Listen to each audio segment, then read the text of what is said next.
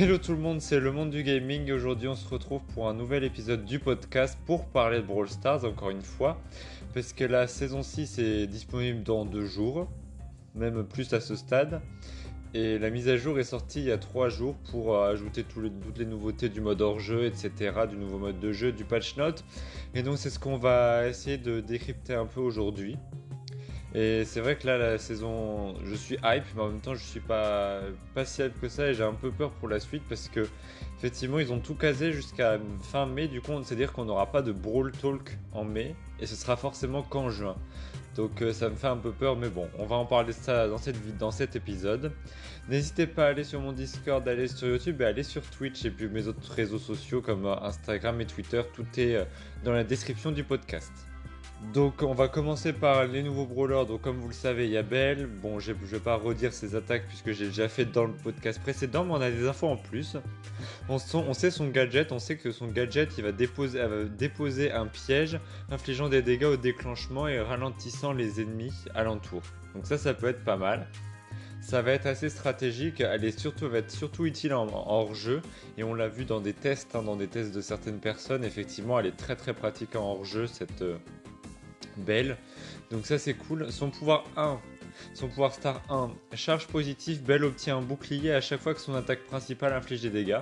Ça c'est plutôt pas mal, c'est assez utile, ça c'est plutôt cool, mais le deuxième est surtout meilleur.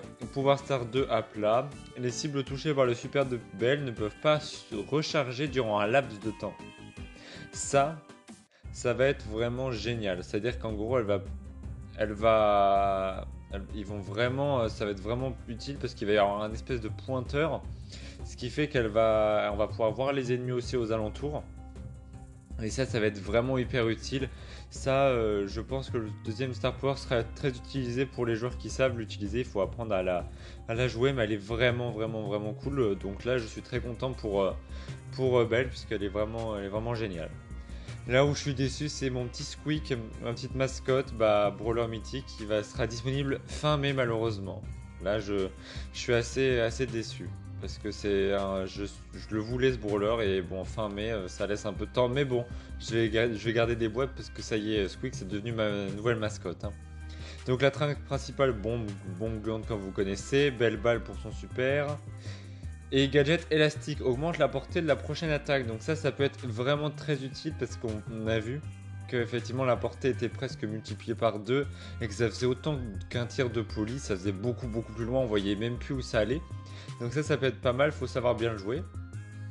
Mais ça peut être hyper pratique, par exemple pour un dièse, si quelqu'un a la gemme et qu'il reste plus beaucoup de temps et vous voulez le tuer, bim, vous envoyez ça et vous êtes sûr de l'avoir. Ensuite, pour le pouvoir star, on a réaction en chaîne, augmente les dégâts de la bombe glande pour chaque brawler se trouvant dans la zone d'explosion, ça c'est cool. Et ensuite, le deuxième est vraiment bien aussi, les explosions du super ralentissent les ennemis. Donc là, je sais pas trop exactement sur quel pied danser, mais les deux sont vraiment pas mal. C'est vrai que j'arrive pas trop à les départager, mais ça va être 2 brawlers qui vont être excellents. Ensuite, on va parler des nouveaux skins qu'il y a. Donc, on a Béa Super Méchante qui est le Supercell Maker. Donc, 79 gemmes. On a Béa Neko 79 gemmes. Béa Neko d'or 149 gemmes. Emery Lanterne à 149 gemmes aussi. C'est vraiment pratiquement 79 à 149 gemmes. On a Belle Main d'or qui est disponible pour le Pass Brawl. On a Colt Gâchette Folle pour le Brawl Pass aussi. On a Arcade des Saloons, c'est pour la Coupe Star, il sera à 25 000 points Star, donc ça c'est cool. On a aussi Edgar Tireur éclair, à 79 gemmes. Tara la Deven à 149 gemmes. Ambre de la Vega aussi à 149 gemmes. Et Surge Bricoleur à 49 gemmes. Donc les nouveaux skins vraiment sont nombreux et sont hyper cool. On va avoir aussi des nouveaux skins Argent-Or massif, donc Nita pour Spike, Nita et Jin. On va avoir ensuite le patch note. Donc alors au niveau Carl, au niveau de Bartaba, donc son attaque principale elle augmente. Aussi augmentation de la portée de l'attaque principale, augmentation de la portée de l'attaque principale aussi pour Carl, amélioration de la vitesse de recharge pour Spike. Lou c'est augmentation de l'attaque principale et augmentation de la durée de l'état de gel, donc ça c'est plutôt cool aussi.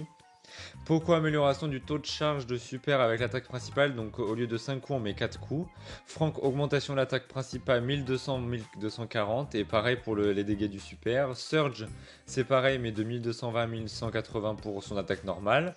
Elisa, mauvais karma, augmentation des dégâts de 20% à 25% pour son pouvoir star. Et retour envoyeur, augmentation de la portée de 33%, ce qui fait qu'elle va pouvoir renvoyer les coups plus facilement. Donc ça c'est cool. Après, pour tout ce qui est des nerfs, on a Billy paraît attirer des réductions du bouclier de 30 à 20%. Monsieur M, réduction de l'attaque principale de 760 à 720. Et aussi les sonnettes de table, réduction des points de vie et les dégâts. Donc ça c'est un peu dommage. Même à mon avis, ce sera pas assez suffisant, mais moi je suis assez content quand même de Monsieur M parce qu'il est fort, c'est dommage pour ces petits robots.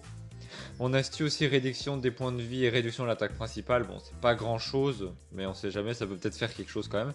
Alors ensuite, Ambre, réduction du chargement de l'attaque principale, donc ça c'est cool. Ensuite, Colonel Médor, augmentation du temps entre ses attaques principales et réduction de ses points de vie. On a aussi Byron, réduction de l'attaque principale, Wally, réduction de l'attaque principale, son gadget Païs, réduction de l'effet de soin de 2000 à 1500.